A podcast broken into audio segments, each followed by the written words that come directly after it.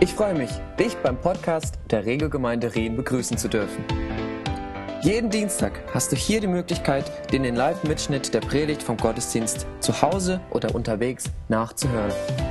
Auf unserer Website www.regelgemeinde.ch findest du die neuesten Informationen zur Regelgemeinde und auch eine PDF zu dieser Predigt mit der verwendeten Präsentation mit Bildern und Bibeltexten.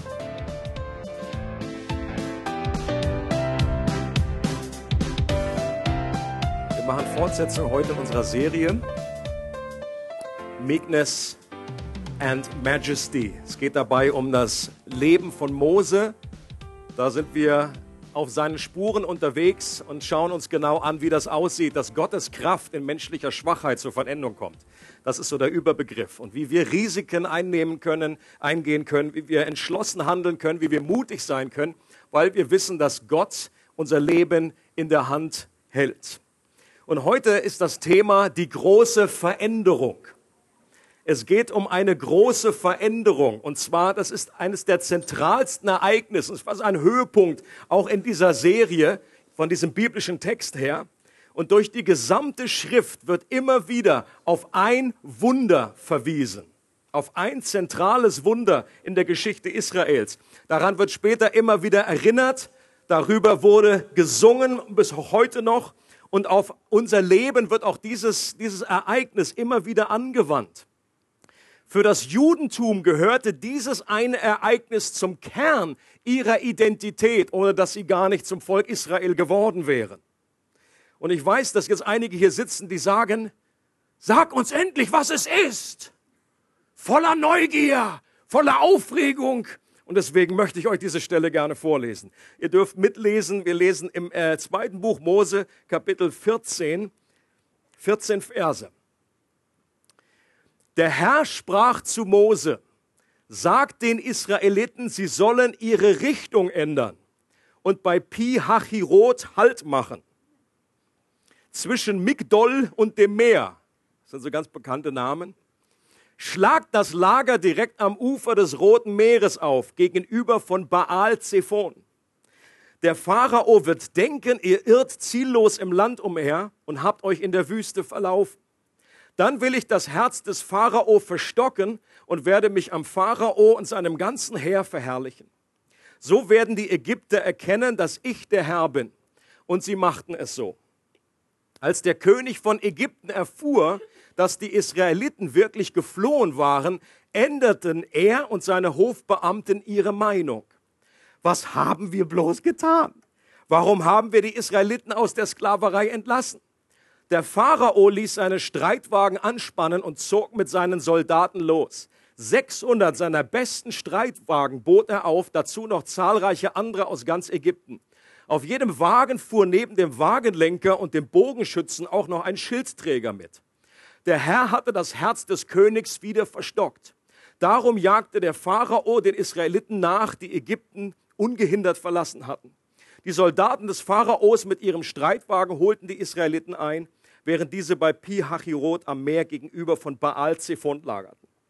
Als die Israeliten den Pharao und seine Truppen heranziehen sahen, packte sie das Entsetzen und sie schrien zum Herrn um Hilfe. Zugleich machten sie Mose bittere Vorwürfe. Gibt es etwa in Ägypten nicht genug Gräber für uns? Warum führst du uns hierher? Wir sollen wohl in der Wüste sterben. Was hast du uns nur angetan? Warum hast du uns aus Ägypten herausgeholt? Haben wir dir nicht schon dort gesagt, du solltest uns in Ruhe lassen? Denn wir wollen lieber den Ägyptern dienen. Lieber wären wir ihre Sklaven geblieben, als hier in der Wüste umzukommen. Doch Mose antwortete, habt keine Angst, verliert nicht den Mut. Ihr werdet erleben, wie der Herr euch heute rettet. Die Ägypter werden euch nie wieder bedrohen. Der Herr selbst wird für euch kämpfen, ihr aber werdet still sein. Also es geht um diese berühmte, dieses berühmte Ereignis, die endgültige Befreiung des Volkes Israel aus der ägyptischen Gefangenschaft und den Durchzug durch das Schilfmeer heißt es wörtlich. Es steht, äh, meistens in vielen Bibeln steht das Rote Meer, das steht ursprünglich gar nicht da. Es steht das Schilfmeer.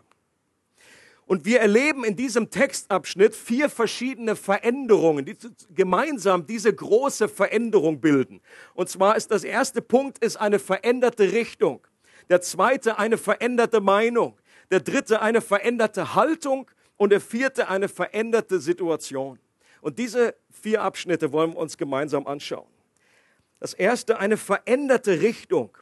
Einige Verse zuvor lesen wir auch von einer Richtungsänderung. Da heißt es nämlich, Nachdem der Pharao die Israeliten hatte ziehen lassen, führte Gott sie nicht auf der Straße in Richtung des Philisterlandes, obwohl das der kürzeste Weg gewesen wäre. Gott dachte, das Volk könnte seinen Sinn ändern und nach Ägypten zurückkehren, wenn es merkt, dass ihm Kämpfe bevorstehen. Darum ließ Gott sie einen Umweg machen auf der Wüstenstraße, die zum Schilfmeer führt. Ich habe hier äh, bei der nächsten Folie ein äh, kleines äh, Bild, das wir vielleicht ein bisschen zur Orientierung haben können. Ähm. Noch einmal zurück, bitte. Genau, okay. Hier äh, waren die ungefähr in diesem Bezirk, da lebte das Volk Israel und wanderte aus. Und in dieser Stelle geht es jetzt darum, dass gesagt wird, Gott hat sie nicht den kürzesten Weg hier nach Israel geführt, hier an der Küste lang, weil es durch das Land der Philister gegangen wäre. Und Gott hat gesagt, okay, das wird zu heavy. Die kommen gerade hier aus, diesem, aus der Gefangenschaft. Und jetzt gleich sie in diesen Kampf stürzen zu lassen, das äh, wird too much für sie. Und deswegen hat er sie einen Umweg geführt. Und es ging irgendwie hier irgendwo hier lang. Das Problem ist, man weiß noch heute nicht genau, wo dieses Schilfmeer wirklich gelegen hat. Also hier unten ist das Rote Meer, das gehört auch noch zu einem Roten Meer. Das ist dieser Golf von Suez und hier ist der Golf von Aqaba. Äh, die, die meisten gehen davon aus, dass sie jetzt hier nicht hier lang gelaufen sind und dann hier irgendwo rübergegangen sind. Dann wären sie nämlich immer noch im Land von Ägypten gewesen. Ja? Und, und, und Mose hätte gewusst, dass hier dass das Rote Meer ist und er wäre da nicht lang gelaufen nach dem Motto, ja klar, wusste ich ja schon vorher. Wusste er eben nicht genau vorher. Und deswegen ist die, ist die Überzeugung, das, ist, das nennt man die Bitterseen offenbar. Und dass es möglicherweise hier rüberging. Das ist dann auf der Landkarte kleiner, denkt man, ja, kann man ja rüberspringen, aber live dann doch ein bisschen mehr Wasser als gedacht. Es gibt aber auch eine Theorie, die behauptet, äh, dass sie hier lang gezogen sind und dass sie hier über diesen Golf von Aqaba rüber sind. Ist schon etwas strange Theorie, aber ich, ich sage es euch einfach nur.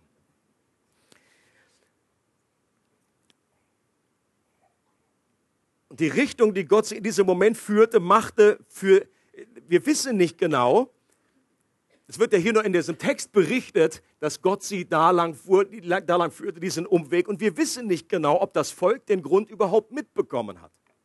Das wird hier nicht gesagt. Oder ob das nur hinterher kommentiert wurde. Aber die Richtung, die Gott sie in diesem Moment führte, machte für sie wahrscheinlich überhaupt keinen Sinn. Sie haben sich wahrscheinlich gesagt, äh, gefragt, Gott, äh, da stimmt was mit deinem Satellitensystem nicht. Stell mal deine Wolke nach.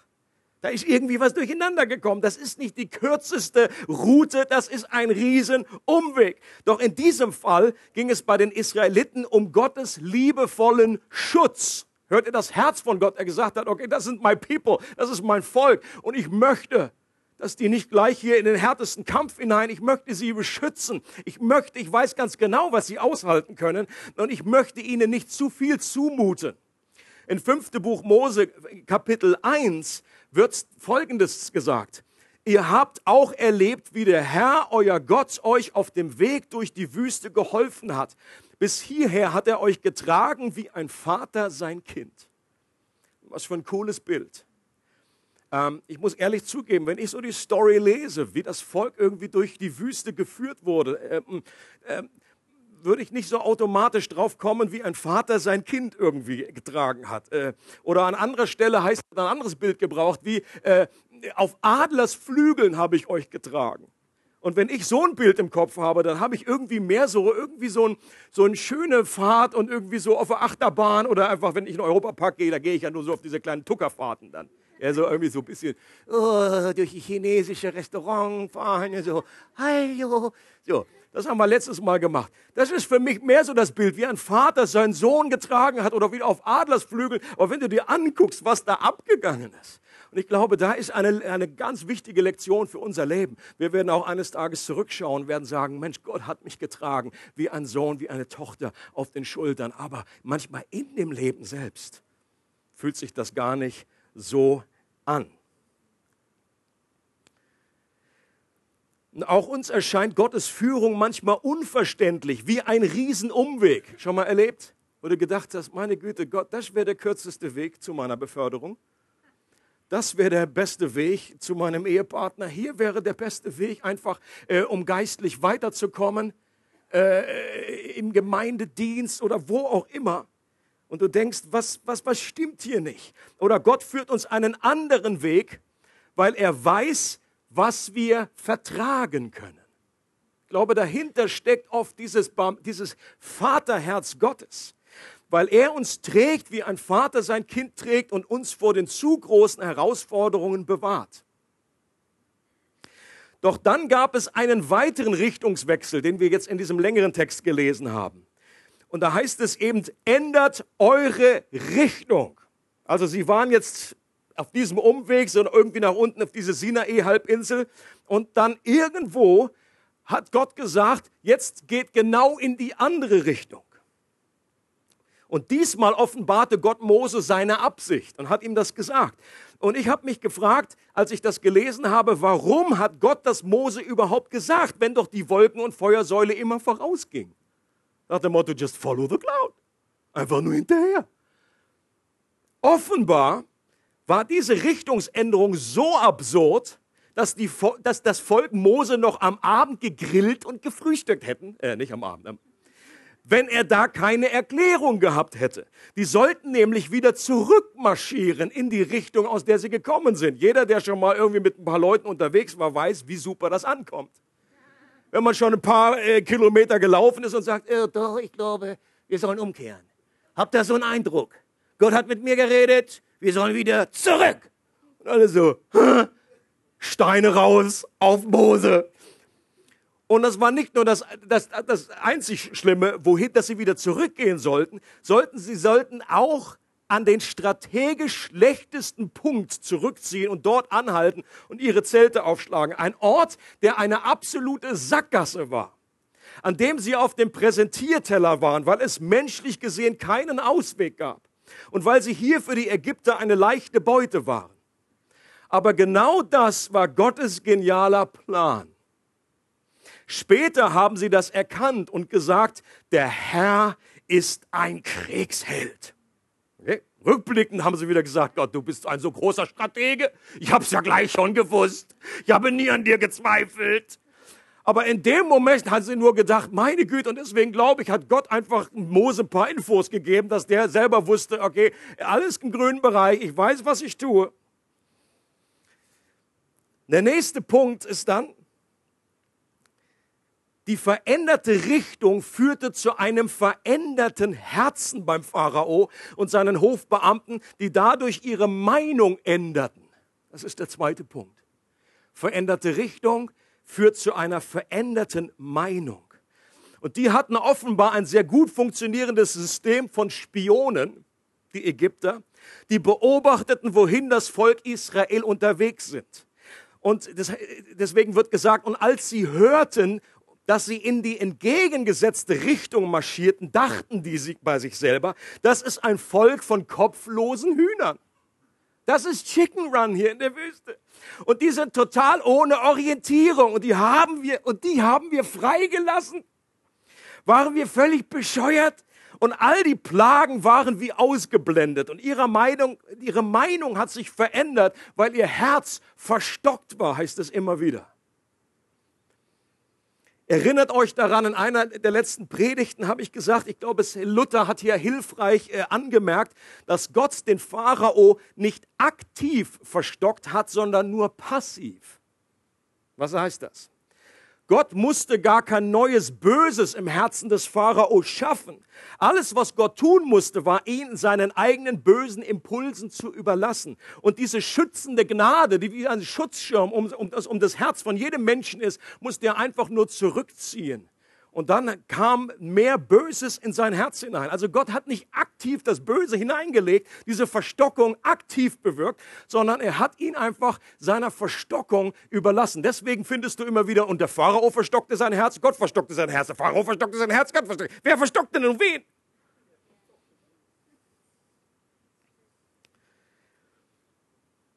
Und ich glaube, dass es an dieser Stelle wiederum bestätigt wird, weil Gott hier die Verhärtung seines Herzens indirekt bewirkte. Warum hätte Gott sonst diesen Plan sich ausgedacht, dass er einfach sagt, okay, zu, zu Mose sagt, ihr werdet hier einfach ein bisschen hin und her laufen, damit es für den Pharao so aussieht, als hättet ihr total den Kopf verloren, als werdet ihr irgendwie verloren. Er hätte ja einfach den, aktiv nochmal das Herz vom Pharao verstocken können, da wäre dieser Akt nicht nötig gewesen. Comprende?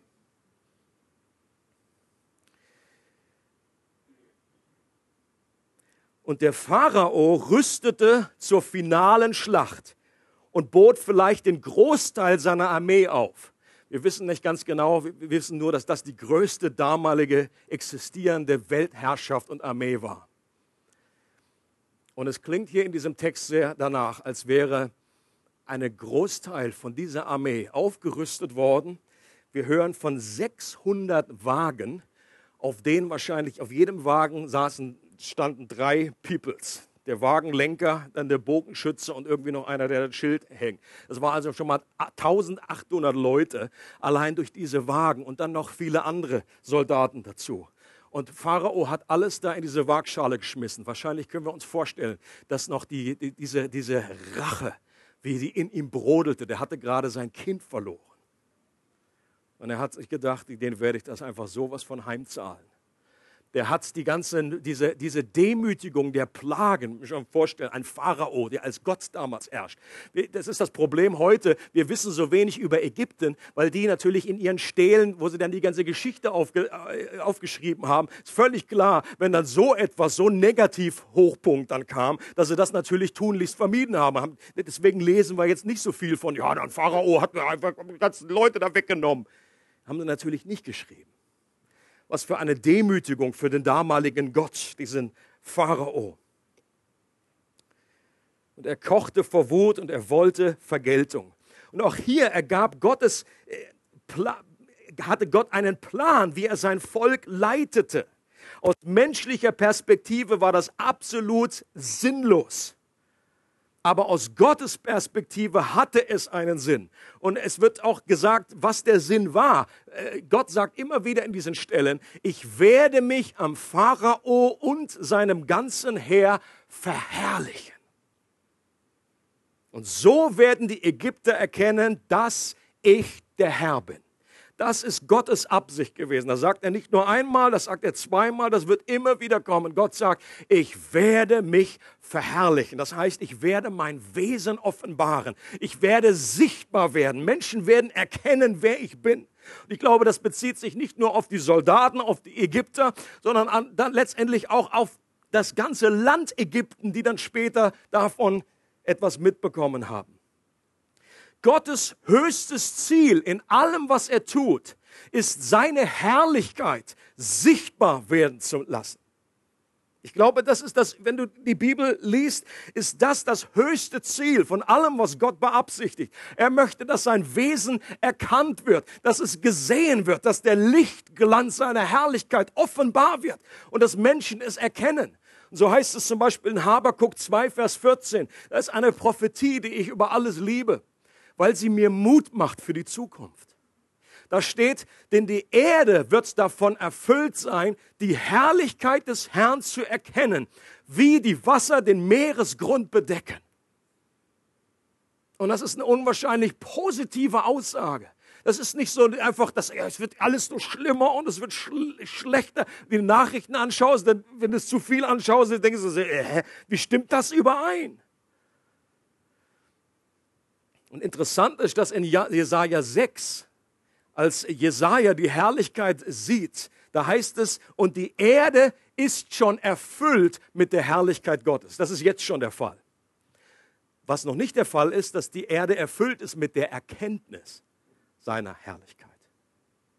Und deswegen bist du und ich noch hier.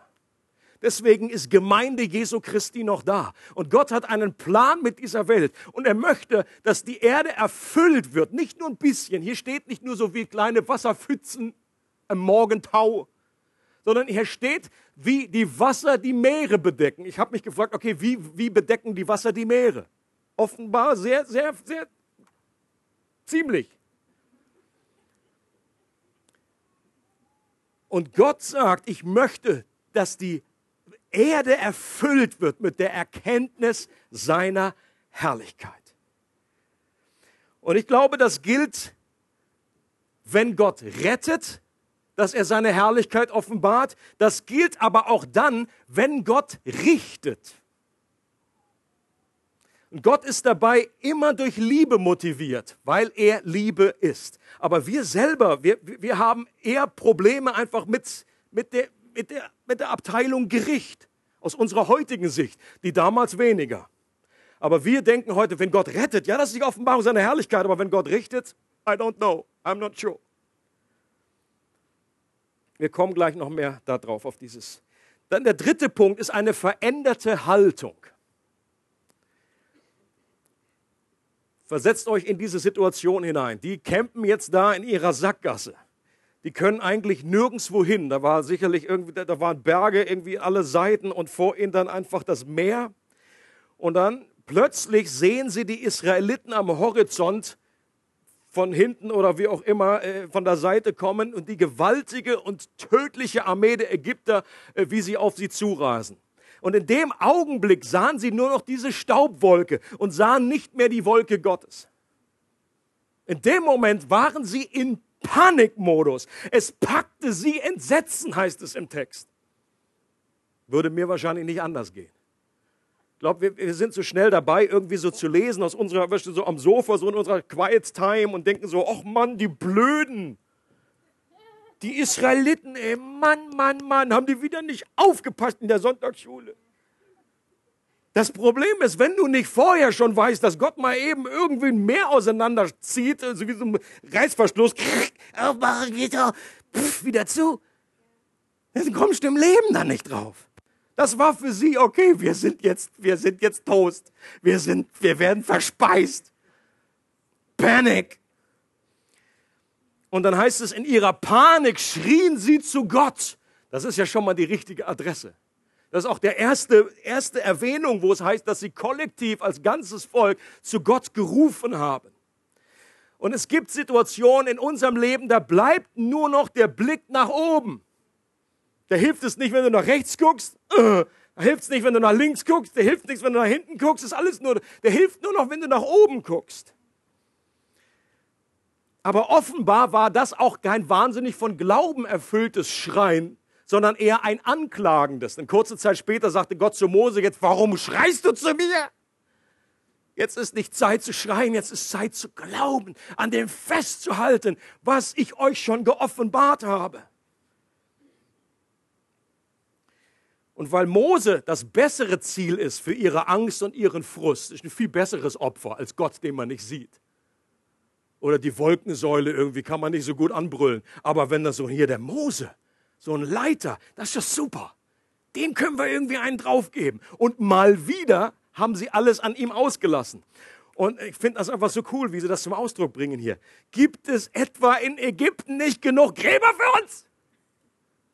Ich meine, wofür ist Ägypten heute bekannt? Für Gräber. Right? Eine Pyramide neben der anderen. Also wenn es irgendwie was in Ägypten gab, dann gab es Gräber. Das wäre irgendwie so, wenn man heute sagen, äh, gibt es etwa äh, in Athen keine Eulen?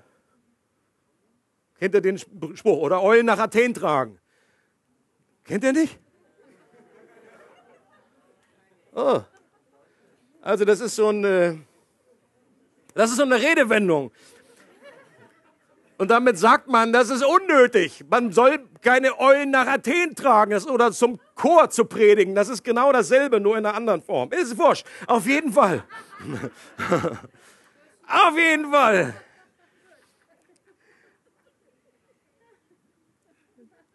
Obwohl das den Israeliten tot ernst war, muss ich immer wieder schmunzeln, wenn ich diese Reaktion lese. Gab es etwa nicht genug Gräber? Oder sie sagen, haben wir dir das nicht schon in Ägypten gesagt, dass wir lieber bleiben und dem Pharao dienen wollen? Mose hätte gesagt, nicht wirklich. Ich meine, wenn du zurückblätterst und guckst, ich habe das vielleicht laut gedacht, aber das hat niemand gesagt. Also, dass sie wirklich bleiben wollen, dem Pharao dienen wollen. Äh, ein klarer Fall von Wahrnehmungsverschiebung. In der Panik bist du nicht wahnsinnig logisch. Und hier kommt ihre Sklavenmentalität zum Vorschein. In dieser Krise kommt das nämlich an die Oberfläche, was wirklich in ihren Herzen ist. Solange alles super läuft, kannst du sagen, ich glaube Gott, ich glaube Gott, glaube Gott, ich glaube Gott. Und dann kommt einfach eine kleine Rauchwolke, so, ich habe Angst. Und das war auch ein Grund, warum Gott sie in diese Zwickmühle geführt hat. Er wollte nicht nur Israel aus Ägypten holen, sondern Ägypten aus Israel. Das heißt, das, was in ihnen war, ihre Mentalität, die sind aufgewachsen als Sklaven, die kannten nichts anderes als ägyptische Prägung. Das war ihr Religionssystem, das war, ihr, das, das war die Luft, die sie atmeten. Und Gott war dabei, ihre Mentalität zu verändern. Ihre falsche Identität, ihr falsches Verhalten, das sie unter der Oberfläche immer noch steuerte. Ihr mangelndes Vertrauen Gott gegenüber, die Verunreinigungen ihres Herzens, das alles kommt erst dann wie Schlacke an die Oberfläche, wenn eine Krisensituation für genügend Hitze sorgt. Und das ist auch in deinem und meinem Leben nicht anders. Wer hatte denn das Volk Israel in diese Krise geführt? War das ihre eigene Schuld? Waren sie etwa nicht im Willen Gottes unterwegs? Könnte man ja sagen, oh, die haben den Gottes Willen ver vergessen oder verpasst. Irgendwie, da ist die Säule ist dahin gelaufen. Die sagen, egal, wir gehen hier. Nein, es war Gott, der sie genau an diesen Punkt geführt hat. So wie Jesus durch den Geist in die Wüste geführt wurde, damit er versucht würde vom Teufel. Wenn wir in der Klemme stecken, wenn wir in einer Sackgasse gelandet sind in unserem Leben, dann heißt das noch lange nicht, dass wir nicht mehr im Willen Gottes sind. Gut möglich ist, dass wir genau da sind, weil wir Gott gefolgt sind. Macht Sinn? Und ich glaube, der Grund von dem, was Gott machen möchte, ist, er möchte keinen Gutwetterglauben, weil der nicht trägt. Gutwetterglauben ist genau das, was die Israeliten hatten. Am Anfang, bevor sie dann rausgeführt wurden, erlebst du das immer wieder. Wenn Sachen gut laufen, so, ey Mose, you're the man, thank you, ho, Hammer, gut, dass du da bist und Gott ist super, oh. Und dann passiert irgendetwas und dann gleich so, Mose, du bist die letzte Ratte. Und Gott hat uns verlassen. Und dann geht es wieder irgendwie aufwärts, die nächste Plage kommt, so, Hammer, ich hab's gewusst. Das ist, das ist ein Fähnchen im Wind. Brrr. Wenn super läuft, Hammer glauben. Wenn irgendwie was schlecht irgendwie ist. Und Gott möchte Stabilität hineinbringen in ihren Glauben. Er möchte, dass das ein Glaube wird, der Stürme übersteht, der krisenfest ist, der durch Leiden geläutert ist und Druck im Druck bewährt ist. Und das möchte er auch bei dir und mir. Ihr kennt die berühmte äh, eben das Gleichnisbeispiel von eben den Bäumen. Wie, wie, wie wird ein Baum stabil? Wie kriegt der Wurzeln, die wirklich so tief hineinragen? Das geschieht nur durch Gegenwind. Das heißt, wenn Stürme kommen, wenn mit einem Baum aufwächst, durch den Wind bohrt der sich hinein. Wenn dieser Wind nicht da wäre, dann wäre das irgendwie so, pff, kannst du gegentreten und pinkelt gegen, ein Baum fällt um. Das geht nur, wenn dieser Gegenwind da ist, diese Gegenkraft. Und genau das ist, warum Gott Dinge zulässt in unserem Leben. Hudson Taylor, großer China-Missionar, hat Folgendes gesagt. Es ist egal, wie groß der Druck ist. Was zählt ist, wo der Druck ist. Entweder er gerät zwischen mich und Gott oder er drückt mich näher an sein Herz. Oh.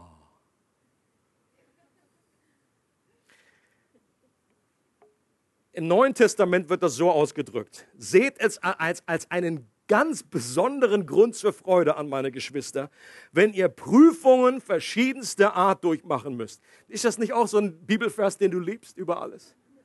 Den wo man sich so freut, wo man so Karten zieht, so Losungsbüchel oder so, oder so. Thank you for this. Hammer. Danke, Jesus, liebst mich so sehr. Wie ein Vater sein Kind auf den Schultern trägt, wie auf Adlersflügeln, und dann kommt irgendwie so ein Vers. Der hängt an keinem Kühlschrank. Können ich jetzt eine Umfrage machen? Aber Jakobus hat den Schneid durch den Heiligen Geist, wahrscheinlich hätte er sich auch nicht getraut, das so irgendwie sonst zu schreiben, äh, wenn Gott ihm das nicht eingegeben hätte, freut euch. Das heißt nicht nur erduldet, irgendwie ertragt, sondern nein, freut euch. Seht es als einen ganz besonderen Grund zur Freude an meine Geschwister, wenn ihr Prüfungen verschiedenster Art durchmachen müsst. Ihr wisst doch, und die Frage ist an dich und mich, weißt du, wenn euer Glaube erprobt wird und sich bewährt, bringt das Standhaftigkeit hervor. Dicker Baum, fester Baum. Und durch die Standhaftigkeit soll das Gute, das in eurem Leben begonnen hat, zur Vollendung kommen. Dann werdet ihr vollkommen und makellos sein und es wird euch an nichts mehr fehlen. Und die gute Nachricht ist, dass eine Situation auch dann erlösbar ist, wenn wir uns durch eigenes Verschulden in eine Sackgasse gefahren haben. Okay? Bisher habe ich gesprochen davon, wenn Gott uns direkt dahin führt, so wie das Volk Israel, dann führt er sie auch da weiter. Aber manche Menschen denken, oder viele logischerweise, wir alle denken, ja, was ist, wenn ich selber dran schuld bin? Ich habe mir den Bock mich selber, ich habe mich selber irgendwie in diese, diese, diese Seitenstraße manövriert. Mit der richtigen Herzenshaltung, wenn wir umkehren und zu Gott sagen, Gott, ich möchte jetzt wieder deinen Willen tun, ich möchte deinen Weg gehen, dann ist auch diese durch eigene verschuldende Sackgasse erlösbar. Selbst unsere Untreue hebt die Treue Gottes nicht auf. Auch aus unserem selbstverschuldeten Minus kann Gott noch ein Plus machen. Und er hat versprochen, dass er treu ist, dass er uns nicht über unser Vermögen prüfen und mit der Versuchung einen Ausweg schaffen wird. Das ist gute Botschaft. kannst das sehen am Beispiel von David, der massiv äh, äh, Schuld auf sich geladen hat, indem er einen Mann umgebracht hat und seine, seine, dem Mann letztendlich seine Frau geklaut hat. Aber für Gott, Gottes Plan hat es nicht komplett ausgehebelt. Der Sohn von David, Salomo, kam durch diese Ehe zustande. Und letztendlich ist das die Linie, in die auch Jesus gekommen ist. Kam aus dieser Beziehung, die aus menschlicher Sicht so völlig an die Wand gefahren war. Aber David ist nach wie vor ein Mann nach dem Herzen Gottes. Warum? Weil er umgekehrt ist.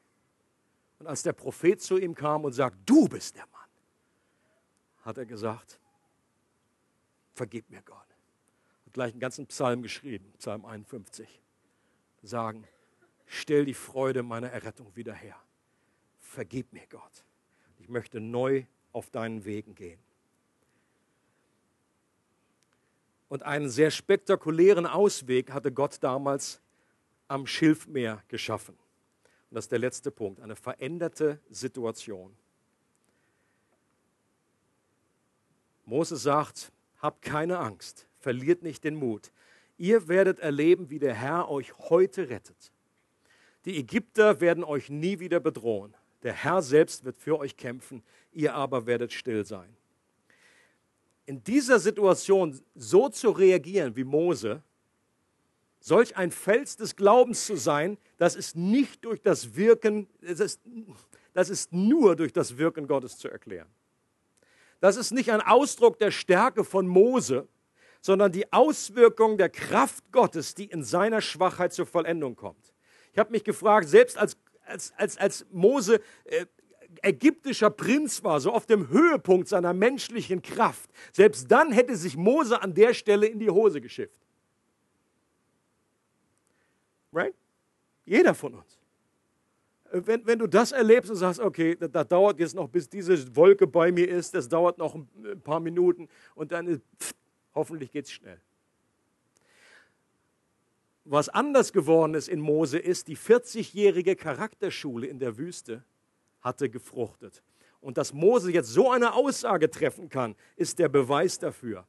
Er kannte Gott und vertraute ihm. Er kannte nicht nur Gottes Werke, sondern auch seine Wege. Und deswegen kann er im Angesicht von dieser Panik, der Massenpanik, rechnet davon, dass es zwei Millionen Leute sind, die er da angeführt hat. Und wenn die zwei Millionen Leute in Panik sind, kannst du dir vorstellen, zwei Millionen Leute eigentlich nur nichts anderes möchten, als dich irgendwie einen großen Stein auf dich legen. dann zu sagen, habt keine Angst. Wird alles gut. Und nicht nur irgendwie, weil ihr, es gibt eine Auferstehung. Nein, es wird alles gut, jetzt noch. Gott hat einen Plan und er wird uns erretten. Und ich weiß selber noch nicht wie. Zu diesem Zeitpunkt wusste das offenbar selber noch nicht.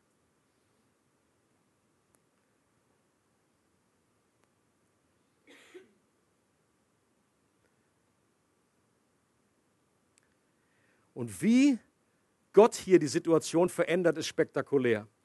Der Engel in der Wolken- und Feuersäule, heißt es, trat zwischen Israel und den Ägyptern. Also die Wolkensäule war immer sonst vorher so bzz, bzz, ist genau dazwischen gefahren und hat in der Nacht dann Licht gegeben für das Volk Israel und Finsternis für die Ägypter. Schon mal ein cooler Move. Das ist George Lucas Star Wars das ganze Hollywood-Zinnober, bevor es das überhaupt gab. Und Mose teilte das Meer mit seinem Stab. Gott hat gesagt, jetzt nimm den Stab, den du in deiner Hand hast, mit dem du schon so viel erlebt hast, und streck den aus über das Wasser. Und das Wasser teilt sich. Muss cool gewesen sein. Und Gott schickte einen Wind, der die ganze Nacht den Meeresboden trocknete.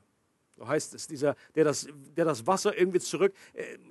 Es ist ja nicht ganz klar. Einerseits liest man irgendwie, dass der Wind hat das Wasser vertrieben, dann heißt es aber, das Wasser stand wie ein, ein, eine, eine Mauer hoch. Ich glaube, dass beides stimmt. Diese Mauern waren da und dieser Wind war offenbar da, um diesen Meeresboden trocken zu legen. Denn wenn du das Wasser gerade mal weggenommen hast, dann versinkst du ja trotzdem im Schlamm, wenn da nicht irgendwie was getrocknet ist. Und dann heißt es, Gott sorgte dafür, dass die Armee so verstockt war, dass sie blind vor Siegesgier mitten in das Meer hineinreiten. Da braucht es offenbar auch nochmal eine spezielle Verstockung, damit die einfach sagen, äh, Wasser weg, na kein Problem, haben wir schon oft erlebt.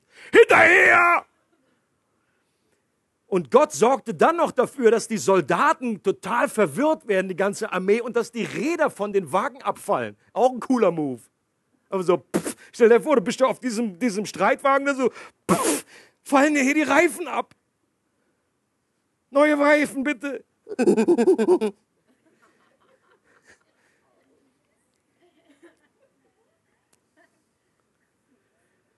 Und dann streckte Mose auch von der anderen Seite seinen Stab wieder aus und das Wasser kam zurück und bedeckte das ägyptische Meer. Und das war das Ende eines 430-jährigen Kapitels in Ägypten und einer langen Zeit der Sklaverei, die damit vollendet war. Und Leute, diese Story, dieses Ereignis ist ja nicht nur eine Geschichte, sondern ich glaube, dass das wirklich passiert ist hat das Volk Israel geprägt wie keine andere Geschichte. Und zum Schluss heißt es dann, 2. Mose 14, 31, als nun Israel die große Macht sah, die der Herr an den Ägyptern ausgeübt hatte, da fürchtete das Volk den Herrn und sie glaubten an den Herrn und an seinen Knecht Mose. Surprise, surprise. Da waren sie wieder, Mose, you're the man. Cooler Trick. Ich hab's gleich gewusst. Sie glaubten wieder an Gott und an seinen Knecht Mose.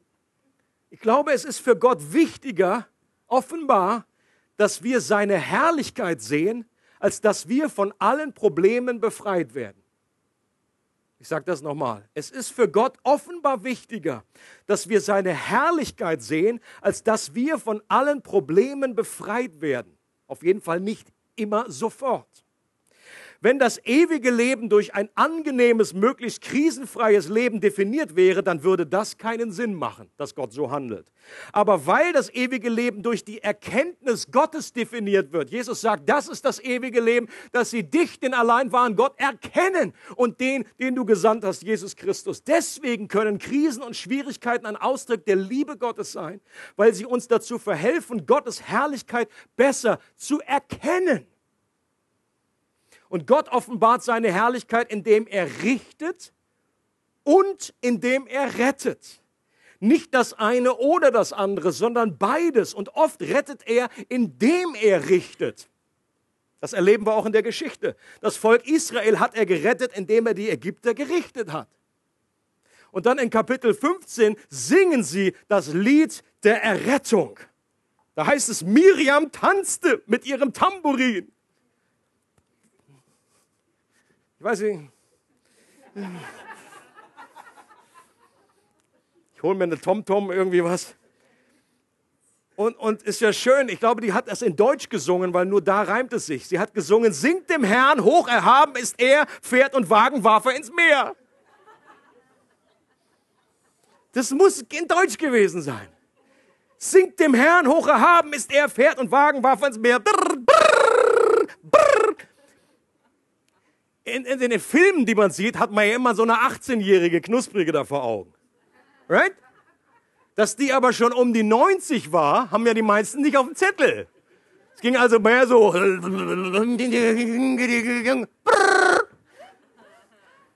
Mose war 80 und die war schon ein paar Jährchen, hatte schon mehr auf der Matte.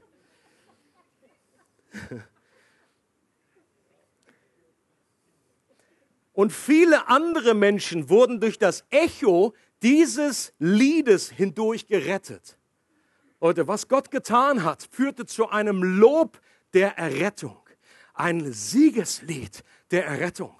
Und dieses Echo von diesem Lied, das ist noch heute, schwirrt das durch das All. Und Menschen hören das und werden dadurch gerettet durch das, was eines Tages passiert ist, da wo Gott ein anderes Volk gerichtet hat. Ein Beispiel ist zum Beispiel die, die Hure Rahab in Jericho die hat dieses Lied der Errettung ist an ihr Ohr gekommen. Sie sagt später, als sie nach Jericho reinkommen, sagt sie, wir sind hier alle unsere Herzen zerschmelzen vor Wachs. Warum? Weil wir gehört haben, was Gott mit eurem Volk gemacht hat. Dass er durch Schilfwert durchgegangen ist. Und das, diese, diese Story, diese Wahrheit hat ihr Herz erreicht. Und deswegen ist die ganze Familie errettet worden, weil sie dieses Lied der Errettung gehört hat und dass Gott rettet, indem er richtet, das ist auch an einem anderen Ort geschehen, nämlich am Kreuz. Am Kreuz wurde der Sohn Gottes an meiner und an deiner Stelle gerichtet. Und dadurch wurden wir gerettet. Und am Kreuz sind sich Gnade und Wahrheit begegnet. Gerechtigkeit und Frieden haben sich geküsst, heißt es im Psalm 85. Und auch diese Rettungsaktion sah zuerst wie, ein absolutes, wie eine absolute Sackgasse aus. Eine Katastrophe. Ein Messias, der an einem Kreuz stirbt. Was ist denn das für ein bekloppter Plan? Ist aus menschlicher Sicht eine Torheit, heißt es im Neuen Testament. Was ist denn das für eine Idee? Klingt eher nach einer absoluten Katastrophe, riecht nach einem Sieg für die Feinde. Das ist der große König, der irgendwie jetzt die Herrschaft übernehmen soll. Aber hier hängt er am Kreuz, ist schwach, kann nichts mehr machen. Wenn du der Sohn Gottes bist, dann steig doch herab vom Kreuz, dann werden wir an dich glauben. Doch genau wie bei den Israeliten am Schilfmeer hatte Gott auch am Kreuz einen genialen Plan der Errettung. Das sah erst nicht danach aus. Aber plötzlich öffnete sich ein Meer. Und was sich da öffnete, ist, dass dieser Zugang zu Gott, wieder möglich wurde. Und Jesus ist der wahre und bessere Mose. Erinnert ihr euch an diese, äh, auch von ein paar Predigten erwähnt, als Jesus oben auf dem Berg der Verklärung war und plötzlich erscheinen Elia und Mose. Interesting. Mose und Elia sind da und sie besprechen seinen Ausgang, heißt es da. Und das griechische Wort ist da seinen Exodus. Also hier auch Jesus hat einen Exodus, einen Ausweg vorbereitet, wo dieser Exodus damals im Alten Testament eigentlich nur ein Schatten, ein Vorbild war auf den wahren Exodus. Nämlich die Freiheit von der Sklaverei der Sünde und die Freiheit, die uns wieder zu Gott führt. Und alles, was wir tun müssen, genau wie das Volk Israel damals war, wir sollen glauben, dass Gott bereits für uns gekämpft hat und einfach still annehmen und ohne selber zu kämpfen. Das ist genau dasselbe Prinzip. Und wie am Schilfmeer hat auch Gott in der Erlösung darauf geachtet, dass wir zu unserer Errettung eigentlich nichts beitragen können. Das heißt in Epheser 2, denn aus Gnade seid ihr errettet worden, durch den Glauben. Und das nicht aus euch. Gottes Gabe ist es, nicht aus Werken, damit niemand sich rühmen kann. Und das zu erkennen und zu erleben, wird auch in uns das Lied der Errettung einstimmen lassen. Ich finde auch interessant, dass dasselbe Volk, dessen Glaube eigentlich sehr schwach und wackelig war, in Hebräer 11 als Glaubenshelden beschrieben werden. Da heißt es nämlich, durch den Glauben gingen sie durch das Rote Meer wie durch trockenes Land. Du kannst dir vorstellen, dass da irgendwie äh, das Glaubens, der Glaubenslevel sehr, sehr gering war. Ja? Die sind dann einfach an diesem Wasserwand da vorbeigegangen und haben gedacht, ich glaube, ich glaube, ich glaube, ich glaube, ich werde sterben. Ich sehe einen Fisch, ich sehe einen Hammerhai irgendwas. Die sind da mit, mit, mit, mit, wackeligen Knien durchgegangen, so voll die Glaubenshelden. Ja, die haben einfach nur ein bisschen Glauben gehabt. Die haben genug Glauben gehabt, dem Mose zu folgen oder einfach dem äh, Esel oder was alles da noch durchging. Die sagen, okay, mein Kind ist auch schon vorne, gehe ich halt hinterher. Aber im Neuen Testament wird es beschrieben als ein, das waren Heroes, das waren Glaubenshelden, sie haben das bewirkt. Alle wurden durch den Glauben gerettet. Und gleichzeitig ist der Durchzug durch das Schilfmeer ein Bild im Neuen Testament für die Taufe, die uns deutlich macht, dass wir ein für alle Mal von unserer Vergangenheit befreit sind und uns die feindlichen Mächte, die nach uns greifen, nicht mehr erreichen können. Das ist das Bild der Taufe.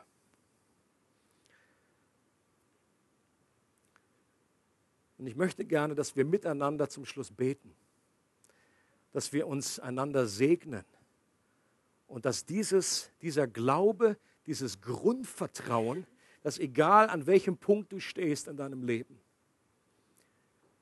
dass Gott ganz neu dir offenbar macht, dass er dein Vater ist, der dich auf den Schultern trägt. Wie ein Vater seinen Sohn trägt, wie ein Vater seine Tochter trägt. Vielleicht verstehst du Gottes Richtung in deinem Leben nicht im Moment. Das ist alles für dich ein riesiger Umweg oder es geht alles für dich in die falsche Richtung. Vielleicht ist es so, dass Gott dich bewahrt vor Schlimmerem oder er führt dich an einen Ort, an dem er dir seine Herrlichkeit offenbaren will. Gott trägt dich, wie ein Vater sein Kind trägt. Vielleicht ist er auch dabei, alte Prägungen und Verhaltensmustern, falsche Denkgewohnheiten, Denk, äh, Unglauben oder Verunreinigungen des Herzens an die Oberfläche zu spülen, damit er diese Schlacke abtragen kann. Vielleicht ist er kurz davor, die Situation zu verändern einen Ausweg aus der Situation zu schaffen, der bisher nicht möglich schien und du anschließend ein stärkeres Gottvertrauen hast als jemals zuvor. Und selbst wenn Gott diese Situation nicht so spektakulär auflöst und stattdessen mit dir gemeinsam durchs Feuer geht, das ist eine andere Bibelstelle, die gibt es auch, sagt, er löscht nicht alles Feuer aus, sondern ich gehe mit dir durchs Feuer. Ich gehe mit dir durchs Wasser. So kannst du in jedem Fall in dem vollbrachten Sieg ruhen, den Jesus für dich am Kreuz erworben hat. Gott hat schon gekämpft für dich und hat ausgerufen, es ist vollbracht. Und in diesem vollkommenen Sieg wirst du durch den Glauben mit hineingenommen.